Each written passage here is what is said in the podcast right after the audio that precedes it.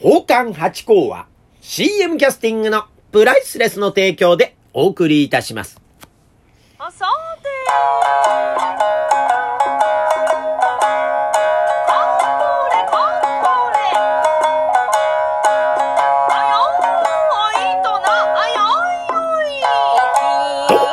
松野屋八甲でございます。水金日の夕方6時は宝冠八甲をよろしくお願いします。というところで今週はなんとか水曜日に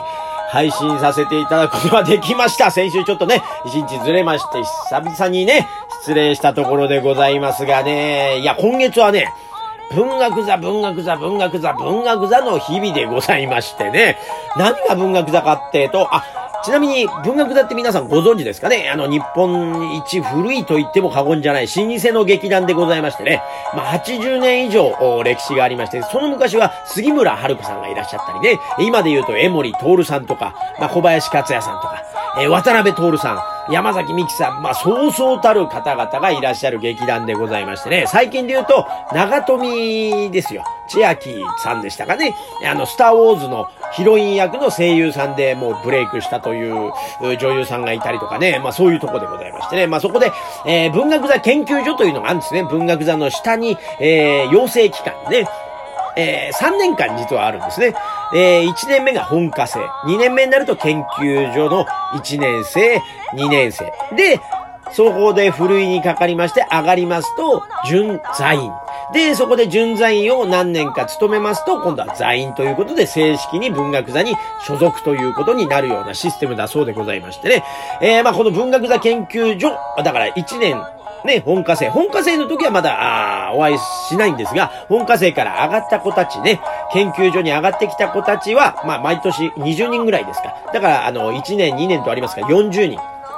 いましてね、その40人の、えーパントマイムの授業を担当するということになってましてね。ただね、まあ40人と言いましてもね、やっぱみんな、あのー講演期間にはもうバイトができないんですよね、みんなね。学生みたいなもんでございます。まあ大学行きながらって子もいいますからね。えだからね、その、公演期間になると 1, ヶ月は丸々もう芝居にかかんなきゃいけないってんで、えー、こういう空いてる時期にバイトをぐーっと頑張ってという子も多いんでですね、なかなかあの、40人いても、そうですね、30人弱、20人ぐらいが、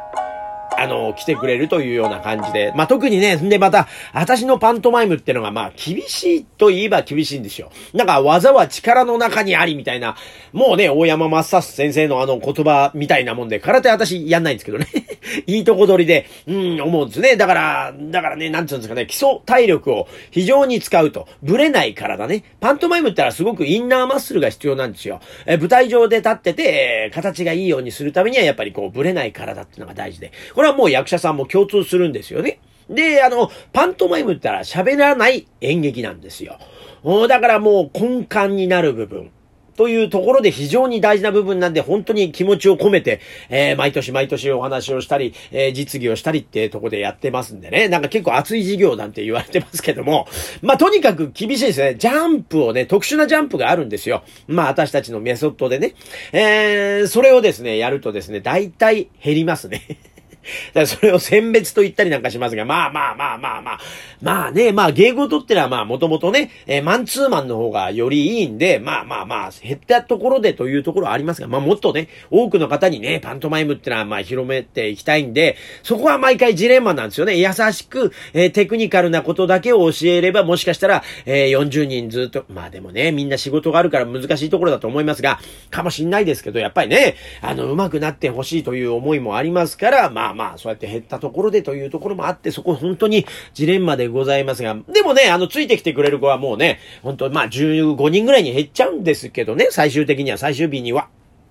でもね、すごくあの、キラキラした目で、あの、頑張ります、精進しますなんて言葉をいただくんでですね、まああの、やり方間違ってないのかななんてことを思ってやってるわけで、今年のね、なんか1年生、2年生っていうのは割合、なんか、まあ毎年こう特色があったりなんかしますがね、結構おとなしめというんですか心の中では熱いものは持ってんですが、なんかちょっと、ある種の突っ張ったような感じっていうか、車に構えたような子がいませんで、だから本当にお話したことがすんなり通っていくというような感じがしましてね。うんうん。だからね、あのー、割合こうスムーズに進みましたし、あのー、最後までついてきてくれた子が多かった年だなぁなんてこと思いますね。まあもうほんと10年ぐらい、えー、そこでお仕事させていただいてますとね、やっぱり出世する子がいるんですよね。だからその、先ほど言った長富さんなんかもまあ私のクラス来てくれてたりとかですね。あの、お母さんと一緒の雄一郎兄さんね。あれも実は文学座なんですよ。あ、文学座研究所って言うんですか？文学座には所属じゃなくて研究所に来てくれてて、本当にパントマイムの授業も熱心に、人一倍熱心に。で、まあ彼は、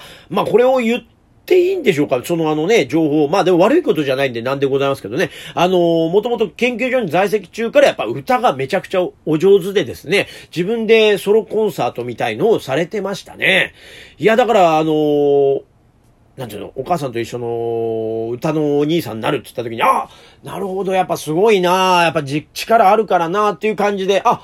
っていう驚きじゃなく、あ、そうか、そう行きましたか、みたいなことがあってね。だからそうやって少しでも世の中のこうね、役に、私のまあパントマイムがどんだけ役に立ったかね、ゆういちろうさんにね、えー、とって、えー、役に立ったかわからないんですけども、まあまあそんな人たちと関わってね、なんかちょっとでも役に立てたら嬉しいなと思って、まあ一生懸命文学座研究所でやってるわけでございますが、えー、その他にね、私ね、パントマイムのクラスっていうのもまあ、これはね、もう本当に十数年やってます。これはもう私塾みたいなもんでございましてね、もう本当に一緒に体鍛えましょうみたいなことでもありまして、まあ、まあ本当に基礎訓練をやりながらというんでね、まあそんな中にね、役者さんが、えー、来てくれたり、まあその昔はこうチラシをね、あの、芝居小屋なんかでこう巻いてたんで、役者の卵なんかが来てたりとか、本当にもう役者としてちゃんとしてらっしゃる方とか、えー、インド舞踊の方とかね、えー、いらっしゃってくださって、まあね、あの、どういうものを、まあ、そのクラスとかね、そのパントマイムの教室によって、どういうアプローチの仕方って違うんでですね、えー、パントマイムってもう2種類あるんですよ。もうここでも何度か言ってますかね。えー、壁を表現するっていうパントマイムと、えー、壁に対する人を表現するってパントマイムで、私は後者の方で、だから役者さんにより近いんで、まあ文学座さんで、えー、私を使っていただいてるということがあるんだと思うんですがね。まあそんなことで、だからあの、テクニックをね、壁を習いたい、綱が上手くなりたいって、うちのクラス来るとあんまりやらないなと。で、うちのその、日本マイム研究所、佐々木博康先生、未だにね、やってらっしゃいます、駒沢大学という、うあの駅ですよ。そこの近くで、まあ、やってらっしゃるんですけどね。まあ、ここも本当に、普段はテクニックほぼやらないですね。な見学の方が来ると、えー、壁を急にやり始めるとか、そういうような感じで、えー、もう、なんですかね、心理をこう、演技していくみたいなところで、まあ、全く同じようなアプローチで、それをなんかまあ、肉体的にももっと違うアプローチで鍛えましょうっていうのが、まあ、私の流派で、まあ、無手活流ですよ。えー、そういうことで、まあまあ、その、佐々木博康先生のメソッドを使った、えー、そしてまた、八甲のこう、色を入れた、あまあ、クラスをやってるわけでございます。そこにね、だから役者の卵とか来てくれてて、本当にだから劇団で役に立ってますなんつって、あの、ずっと来てくれてる子もいまして。まあ、あとはね、本当サラリーマンやってて副業としてパントマイム、夢は大道芸に出たいですみたいなことでやってくれてて、その方がね、もう10年以上経ちまして、で、今も完全に大道芸も、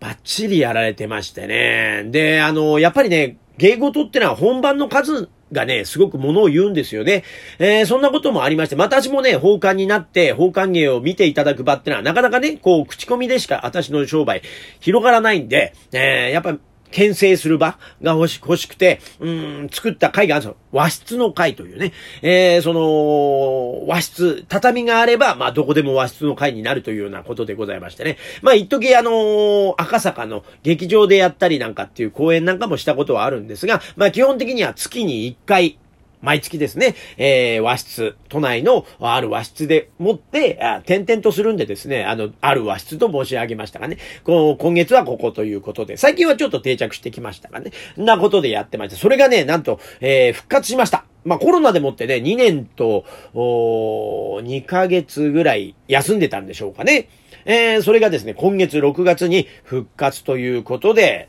第70 4回なんです。だからね、計算しますと1年ってのは12ヶ月でございましょだから6年以上やってってる回なんですよ。ずっと繋がってたのが、えー止まっちゃってたんで、こっからまた繋げていきたいと。まあね、やっぱり100って数字は見たいんでですね、あと3年は間違いなくやるんじゃないかという ことは思ったりなんかじゃ思えば遠くへ来たもんだでございましてね、本当に毎月ポンポンポンとやってたのが6年あっという間に経って、だから6年回を毎月続けるって結構なことでね、まあその代わりお客さんがね、その和室ちっちゃいところでやってますから、まあ10人ぐらいのところで、まあ20人、30人来てくださった時もありますが、基本的にまあ10人とかそのぐらいでご覧いただいて、まあ厳しい時には3、4人ってことももちろんある。そのぐらいの、お回でございます。気楽な回。でね、本当にその入場料が500円なんですが、500円分のお菓子や飲み物を、えー出すということでずっとやってたんですね。ただ、こうもうコロナでね、未だにまあまあ生菓子はちょっとまずいだろうってことで、まあ今回は違う袋に入ったものを個別に。で、お茶なんかも前は紙コップでやってたんですが、まあペットボトル1本ずつということでやってる回でございますして、これがなんと復活すると。で、今回ね、富士庵さんというね、まあ10年以上やってくれて大道芸も初めてでもうベテランになってきた方がとね、8校の2人会ということになりましてね、もっとね、本当は出演者が毎回ね、いるんですよ。3、4人ね、ずっとね、毎回入れ替わりで。で今回は2人会ということでですね、えー、やります。で、藤谷さんのね、そのやつ全部あのネタは私がこうつけてですね、演出つけてですね、向こうがネタを持ってきて、それにこうこうこうだよっていうんで、えーつけてでやってててね、えー大道芸芸をね、私の、えー行かないところでもバーッとやってらっしゃるから、めちゃくちゃお上手になってましてね、いやー、素晴らしい。だからもう本当にプロになったなという。だからね、こうやって成長してね、私が、えー、お教えさせていただいて、えー成長して、なんかこう、世の中にパッと花を咲かしてるのを見ると、本当に自分がやってるのも嬉しいけど、やっぱそうやってね、生徒さんがやってくれてるってのは、また格別ということで、最近そんな嬉しい日々を過ごしております。ありがとうございました。